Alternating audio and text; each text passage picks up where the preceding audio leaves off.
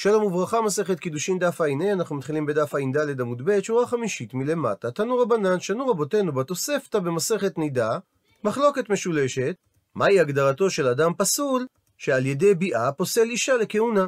דעת תנא קמא, בין תשע שנים ויום אחד, שזו הגדרת הגיל המינימלית כדי שביאת הפסול תחשב לביאה, אז במידה והוא היה גר עמוני, או גר מואבי, או גר מצרי, או גר ואדומי, או שהוא היה כותי, או שהוא היה ונתין, או שהוא היה חלל, או שהוא היה וממזר, שבאו, דהיינו שאחד מהם בא, על הכהנת, או ועל הלוויה, או ועל בת ישראל, הרי שהדין שפסלוה.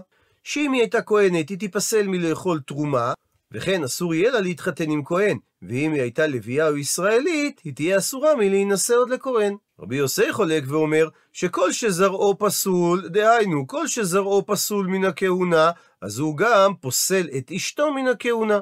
וכל שאין זרעו פסול מן הכהונה, אז הוא אינו פוסל את אשתו מן הכהונה.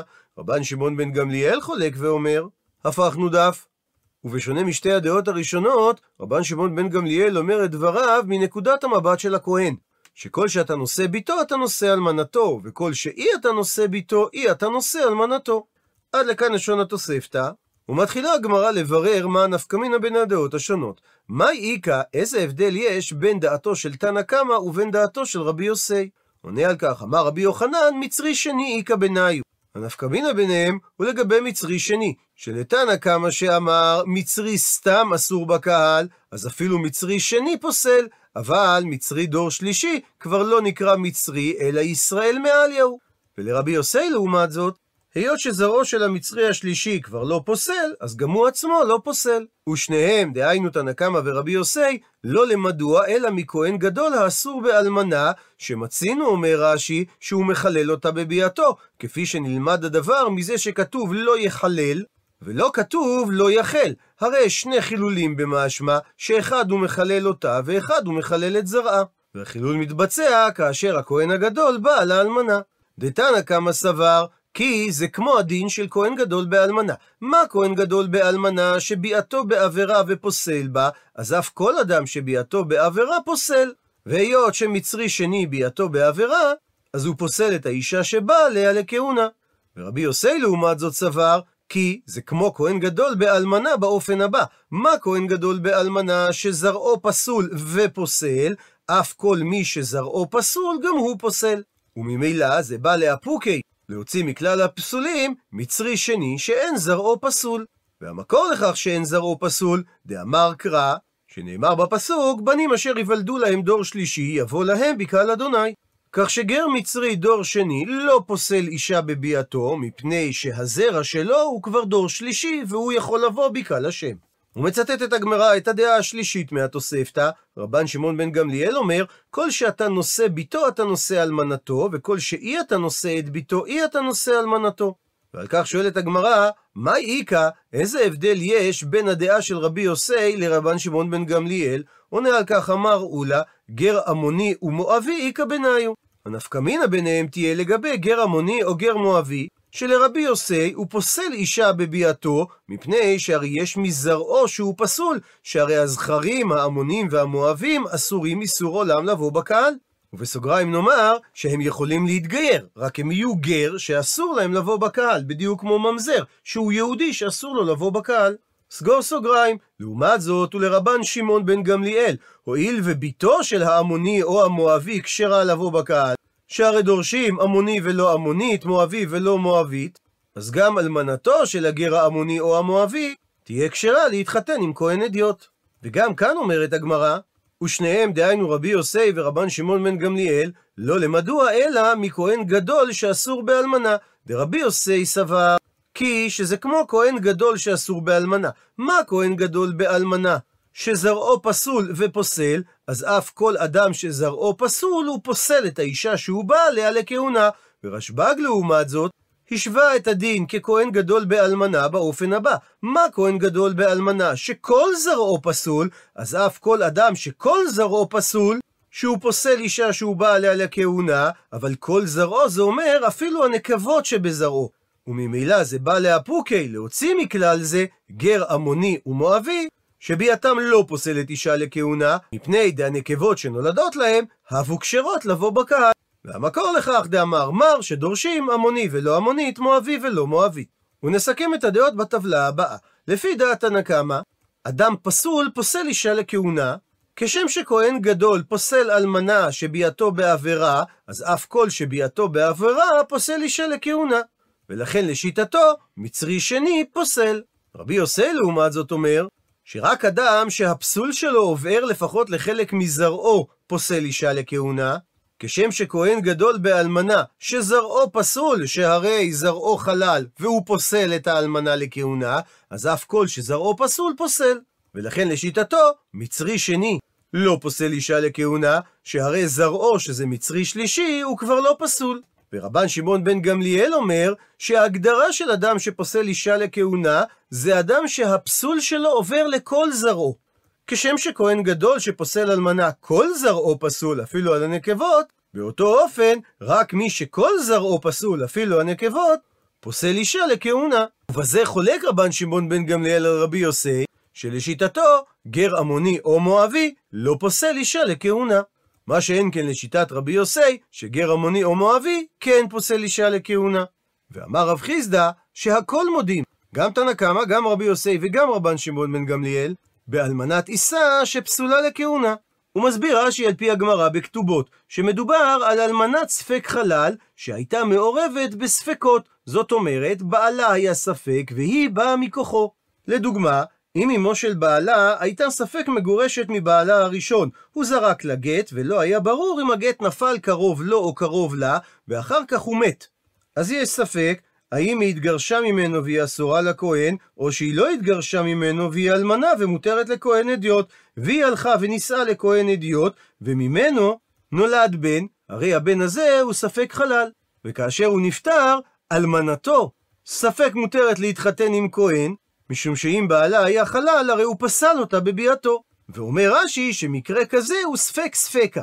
דהיינו שהספק לגבי האישה נובע מהספק לגבי הבעל. ובסוגריים נאמר שזה לא מקביל למונח הרגיל ספק ספקה שקיים בגמרא, שזה מצב שבו אחת מהאפשרויות מוטלת בשני ספקות. לדוגמה, יין שנגע בו גוי הוא אסור, אז מה הדין אם נפתחה חבית יין ואין יודעים אם פתח אותה יהודי או גוי, וגם אם גוי פתח אותה, אין יודעים אם הוא נגע ביין. אז יש כאן ספק ספקה. ספק ראשון, האם ישראל, האם נוכרי פתח את החבית. ספק שני, שגם אם תאמר שנוכרי פתח את החבית, עדיין קיים הספק האם הוא נגע ביין או לא נגע בו. סגור סוגריים. הוא מסביר רב חיסדא את המקור לדבריו, שהרי מנו המקל ביותר בהני תנאי בתנאים של התוספתא, רבן שמעון בן גמליאלו. כי הוא אומר שרק מי שהפסול עובר לכל זרעו, הוא הפוסל אישה לכהונה. וכאמר רבן שמעון בן גמליאל, שכל שאתה נושא ביתו אתה נושא אלמנתו, וכל שאי אתה נושא ביתו, אי אתה נושא אלמנתו. והכלל הזה למיעוטי מאי, איזה מקרה הוא בא למעט? למיעוטי, הוא בא למעט אלמנת עיסה שפסולה לכהונה. שהואיל שאין הכהן יכול לשאת את ביתו של כהן שהוא ספק חלל, על פי המשנה בדף ע"ז שאומרת בת חלל זכר פסולה מן הכהונה לעולם, אז לכן אין הכהן רשאי גם לשאת את אלמנתו של הספק חלל. והיות ששיטת רבן שמעון בן גמליאל היא המקילה ביותר, אז ודאי שגם תנא קמא ורבי יוסי מודים באלמנת עיסה שפסולה לכהונה. ואומרת הגמרא שדברי רב חיסדא באו לאפוקי להוציא מדהן תנאי. מאלו התנאים דתנן ששנויים במשנה במסכת עדויות, שהעיד רבי יהושע ורבי יהודה בן בטרה על אלמנת עיסה שכשרה לכהונה. עד לכאן לשון המשנה, ושואלת הגמרא, מה היא טעמה? מדוע לשיטתם היא כשרה לכהונה? עונה הגמרא, מפני שאותה אלמנת עיסה, הווה ספק ספקה, שבעלה היה ספק חלל, והיא באה מכוחו להיפסל, וספק ספקה הולכים לכולה. ציטוט מהמשנה, ונלך לפי הגעת מסורת הש"ס, שבכל מקום צריך לומר רבי אלעזר, שהוא אמר ודאן בוודאן מותר, שכל האסורים לבוא בקהל, אם איסורם הוא איסור ודאי, הרי מותר להם להתחתן זה עם זה. ועל כך אמר רב יהודה אמר רב, שהלכה כרבי אלעזר. הוא מספר רב יהודה, כי אמרית קמי, כאשר אמרתי את הדברים לפני דשמואל, אמר לי שמואל, הרי הלל שונה בברייתא, שעשרה יוחסים עלו מבבל, וכולם מותרים לבוא זה בזה. זאת אומרת שכל האסורים שבהם, גם אלה שהאיסור שלהם הוא איסור ספק ולא איסור ודאי, מותר להם להתחתן זה עם זה. ואת אמרת בשם רב שהלכה כרבי אלעזר? הרי שנחלקו רב ושמואל, שלפי רב הלכה כרבי אלעזר, ולפי שמואל אין הלכה כרבי אלעזר. ועל פי זה מקשה הגמרא, ורמי דרבא דרב, ורמי דשמואל דשמואל. יש סתירה מדברי רב שהלכה כרבי אלעזר על דברי רב במקום אחר, ויש סתירה מדברי שמואל שאין הלכה כרבי אלעזר על דברי שמואל במקום אחר. די איתמר, ששנינו את מחלוקת האמוראים הבאה במסכת יבמות, ארוסה שעיברה. ונזכיר שארוסה היא אשת איש לכל דבר, רק שהיא עדיין לא חיה עם הארוס שלה. אז במקרה שהיא נכנסה להיריון ואין ידוע אם היא התעברה מהארוס או מאיש אחר, רב אמר שהוולד ממזר, ושמואל אמר שהוולד שטוקי. ועל פי זה מבינה הגמרא.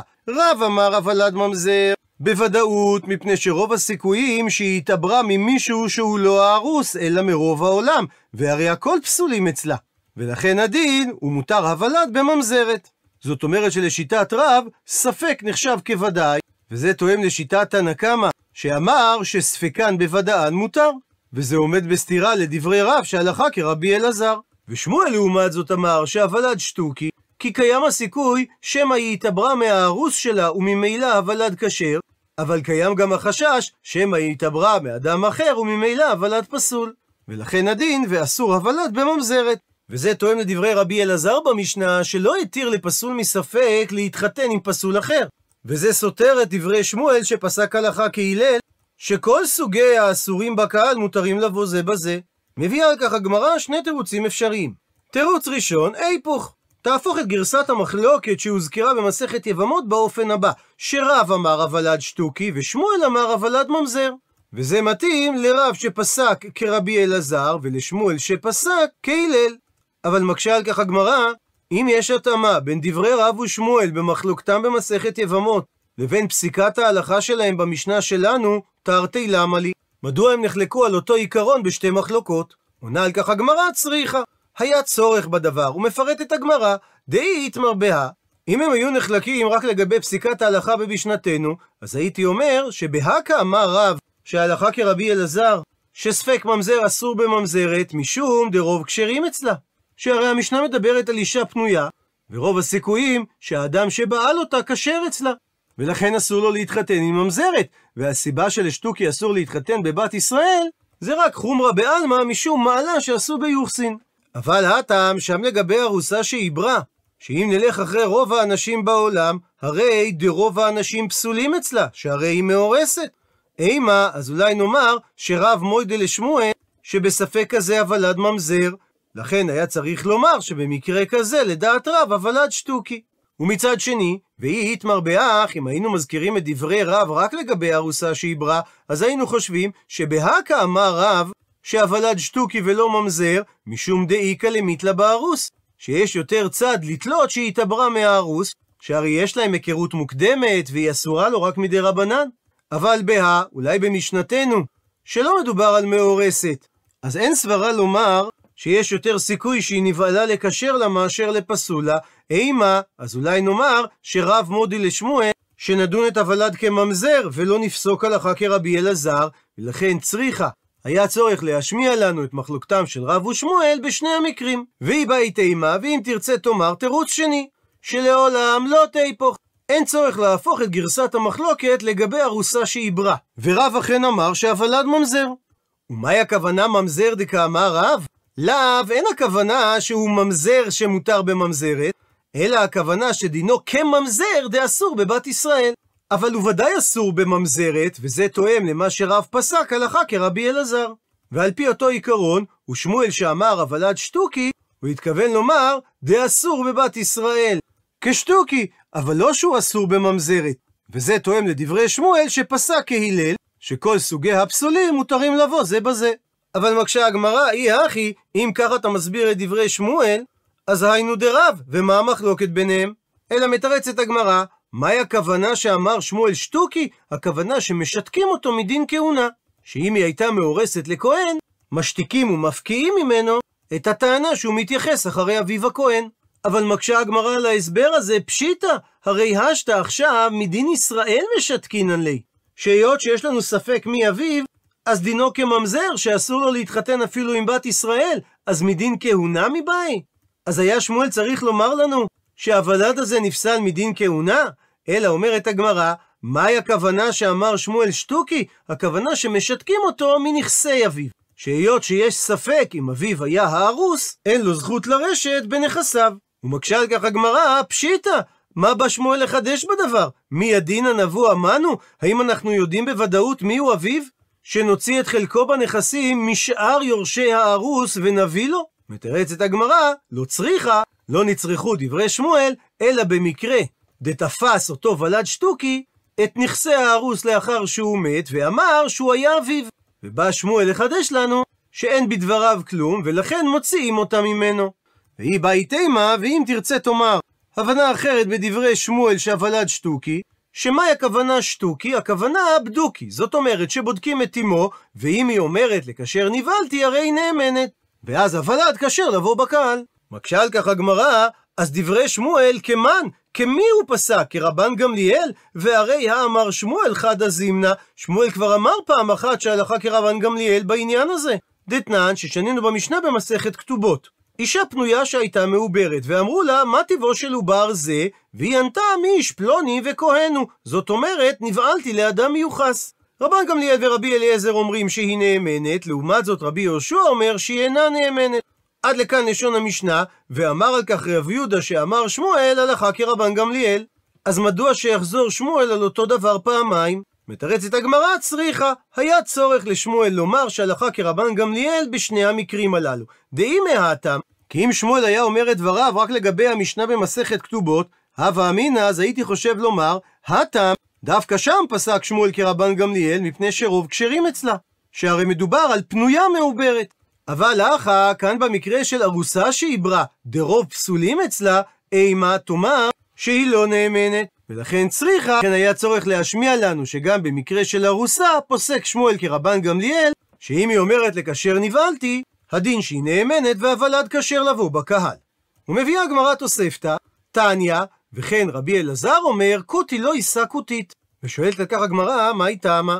הוא מסביר תוספות, שזה לא דומה לשאר הספקות שהזכירה המשנה, כגון שטוקי והסופי, שעליהם אמר רבי אלעזר, שהם לא יכולים להתחתן זה עם זה, מפני שאצלם הספק שמא אחד מהם ממזר והשני ישראל כשר. מה שאין כן, אצל הכותים, שהרי גם אם שניהם ממזרים, יש להם היתר גמור להתחתן זה עם זה, ואפילו אם אחד מהם ממזר והאחד אינו ממזר, עדיין מותר להם להתחתן זה עם זה, שהרי מכל מקום כותי הוא גר, וקהל גרים לא נקרא קהל, ולכן מותר לו להתחתן בממזרת.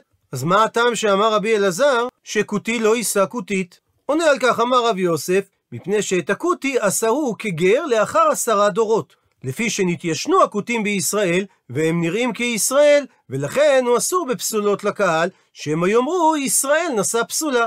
דתניא, שכך גם שנינו בברייתא, גר עד עשרה דורות מותר בממזרת, אבל מכאן ואילך הוא אסור בממזרת, ויש אומרים שפרק הזמן שבו הגר מותר בממזרת, זה לא עד עשרה דורות, אלא עד שישתקע שם עבודת כוכבים ממנו. זאת אומרת שאנשים כבר לא ידעו שהוא מזרע הגרים. אמר לי, דוחה את הדברים הבאי, מי דמי? מה אתה מדמה בין שני המקרים? הרי הטעם, שם לגבי גר, שאמרו שלאחר עשר דורות הוא אסור בממזרת, זה מפני שהגר הוא ישן והממזרת היא חדשה. ולכן הרואה את הגר אינו מכירו שהוא לפנים היה גר, והוא סבור שהוא ישראל הבא מישראלית. מה שאין כן הממזרת היא חדשה, זאת אומרת היא ידועה וניכרת לממזרת, ובעקבות כך, אמרי יאמרו האנשים, בר ישראל הוא דקנסיב ממזרת, זה בן ישראל כשר שהתחתן עם ממזרת. מה שאין כן הכה, כאן שמדובר שכותי רוצה להתחתן עם כותית, אידי ואידי כי הדד אינינו, גם הוא וגם היא, יש להם סטטוס שווה.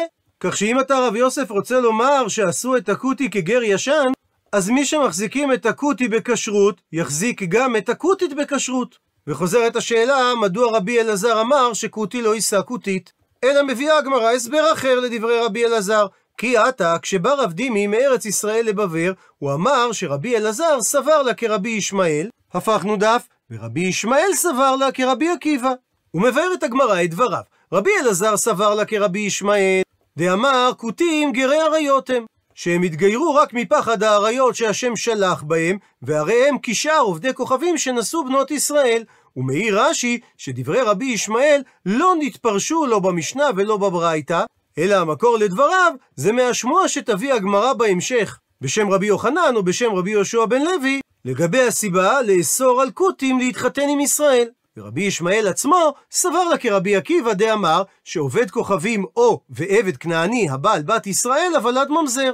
מפני ששיטתו של רבי עקיבא שילד שנולד מביאה של חי ולוין הוא ממזר. ולכן אמר רבי אלעזר שכותי לא יישא כותית, מפני ששניהם ספק ממזרים הם. דיש לומר בכל אחד מהם, שאולי הוא בא מישראלית הנישאת לעובד כוכבים, והרי הוא ישראל ממזר, וזו שהוא רוצה להתחתן איתה, אולי היא באה מכותי וכותית שהיו מעולם כותים, מה שאומר שהיא גויה, ואסור לממזר ישראל להתחתן עם גויה, או לחילופין ניתן לומר ההפך, שהיא ממזרת ישראלית ואסור לה להתחתן עם כותי שהוא גוי. מקשה על כך הגמרא, ומי סבר לרבי ישמעאל כרבי עקיבא? שעובד כוכבים או עבד כנעני הבעל בת ישראל עד ממזר? ואמר רבי יוחנן משום רבי ישמעאל, מניין לעובד כוכבים או ועבד כנעני שבאו על הכהנת או ועל הלוויה או ועל בת ישראל שפסלו על הכהונה, המקור לכך שנאמר, נקרא בפנים, ובת כהן כי תהיה אלמנה וגרושה וזרע אין לה, ושבה אל בית אביה כנעוריה, מלחם אביה תאכל, וכל זר לא יאכל בו. ומלשון הפסוק כי תהיה, משמע שרק אם היא הייתה נשואה למי שיש לו אלמנות וגירושין בה, או במילים אחרות שיש לו קידושין בה, אז רק הוא אינו פוסל אותה בביאתו מלשוב ולאכול תרומה בבית אביה. יצא מכלל זה עובד כוכבים או ועבד כנעני שאין לו בה אלמנות וגירושין. עד לכאן הציטוט של רבי יוחנן משום רבי ישמעאל, הוא מדייק את הגמרא, והיא סלקא דעתך. ואם היה עולה על דעתך לומר שסבר לרבי ישמעאל כרבי עקיבא, שעובד כוכבים ועבד אבל על בת ישראל אבל עד ממזר, אז למה היה רבי ישמעאל צריך ללמוד מהפסוק שעובד כוכבים או עבד פוסלים את מי שהם באו עליה לכהונה? שהרי אשתא עכשיו אמרנו שהוולד מביאה כזאת ממזר אבי. אז האם מפסל בביאתו מבעיה? האם יש צורך בפסוק כדי לומר שהוא פוסל אותה לכהונה בביאתו? אלא בהכרח, מזה שרבי ישמעאל היה צריך ללמוד את הדבר מפסוק, זה אומר שהוא סובר שאין הוולד ממזר, ואף על גב שיש איסור לאו בביאה זו, והוכחה לדבר שהרי העובד כוכבים או העבד כנעני לא יכולים לקדש את האישה. מה שבהכרח אומר שרבי ישמעאל לא סובר כרבי עקיבא. אלא אומרת הגמרא, שצריך לומר שרבי אלעזר סבר לה כרבי ישמעאל דאמר שהכותים גרי עריות הם, ולא רבי ישמעאל סבר לה כרבי עקיבא, אלא וסבר לה רבי אלעזר כרבי עקיבא דאמר שעובד כוכבים ועבד הבעל בת ישראל, אבל עד ממזר. אבל גם על כך מקשה הגמרא, ומי סבר לה? האם ניתן לומר שרבי אלעזר סובר כרבי עקיבא? ואמר רבי אלעזר בתוספתא ביבמות, שאף על פי שנחלקו בית שמאי ובית הלל בצרות של עריות, שאדם שנפטר והיו לו כמה נשים, ואחת מהנשים הייתה אסורה על היבם באיסור ערווה, אז היא עצמה ודאי פטורה מהייבום. ובית שמאי אומרים שהצרה של הערווה מתייבמת, ובית הלל אוסרים לייבם אותה. אלא הם אומרים שגם היא פטורה מייבום, והיא יכולה להינשא לשוק בלא חליצה. אבל מודים בית שמאי ובית הלל זה לזה, שאין הגדרה של ממזר, אלא ממי שאיסורו איסור ערווה ואנוש כרת. ולכן, מי שפסק הלכה כבית שמאי, ואמר שצרת ערווה מתייבמת, אז הצאצאים שייוולדו לה יהיו ממזרים לשיטת בית הלל, שהרי הם בני אשת אח שלא במקום מצווה, כי היא לא ניתנת לייבום, וממילא יש על כך איסור כרת, אבל מי שפסק הלכה כבית הלל, שצרת ערווה תינשא לשוק בלא חליצה, מודים בית שמאי שהצאצאים שלה הם לא ממזרים, לפי שהם בני חי ולוין. כי לשיטתם, יש עליה איסור לאו, לא תהיה החוצה לאיש זר.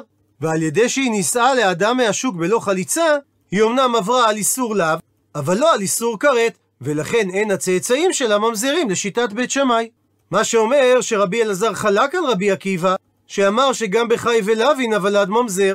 אלא אומרת הגמרא, כי עתה, כשבא רבין מארץ ישראל לבבל, הוא אמר בשם רב חייא בר אבא שאמר רבי יוחנן, ואמרי לה, ויש אומרים שהוא אמר את הדברים בשם רבי אבא בר זוודה שאמר רבי חנינא, ואמרי לה, ויש אומרים שהוא אמר את הדברים בשם רבי יעקב בר אידי שאמר רבי יהושע בן לוי. ששלוש מחלוקות בדבר. כיצד להסביר את מה שנאמר לגבי הכותים? והיו יראים את אדוני, ויעשו להם מקצותם כהני במות, והיו עושים להם בבית הבמות. הדעה הראשונה, רבי ישמעאל סבר שכותים גרי עריות הם, והכהנים שנטמעו בהם כהנים פסולים היו, שנאמר, ויעשו להם מקצותם כהני במות, ואמר על כך רבא בר בר חנא שאמר רבי יוחנן, שהכוונה מן הקוצים שבעם. הוא מביא על כך רש"י שני פירושים, או לשון קוץ שהוא פסולת, או לשון מוקצים הם מן העם בגלל שהם פסולים. ואותם כהנים פסולים היו עובדים את העבודה זרה בבמות שהכותים עשו להם. ומשום מה אחי, משום שהם לא גרי אמת אלא גרי עריות, פסלינו רבנן מלבוא בקהל ישראל. דעה שנייה, ורבי עקיבא סבר שהכותים גרי אמת הם, והכהנים שנטמעו בהם כהנים כשרים היו, שנאמר, ויעשו להם מקצותם כהני במות, ואמר על כך רבא בר בר חנא שאמר רבי יוחנן, מן הבכירים שבעם. כי הוא מסביר שהלשון מקצותם זה מהקצינים שבהם. כפי שאמר בן גוריון, לא די שידע המפקד את מלאכתו עליו להיות אוהב את האדם, שחיי הפקוד שלו יהיו יקרים לו, והחייל שנשלח אליו יהיה יקר לו, שיאהב אותו. רק מפקד כזה ימצא בפקודיו מסירות הנפש, שתוליכם לכל אשר ישלח אותם. אם המפקדים יעוררו את האמון, את הדבקות ואת האהבה בחיילים שלהם, אז תדע כל אם עברייה, כי הפקידה את גורל בניה בידי המפקדים הראויים לכך.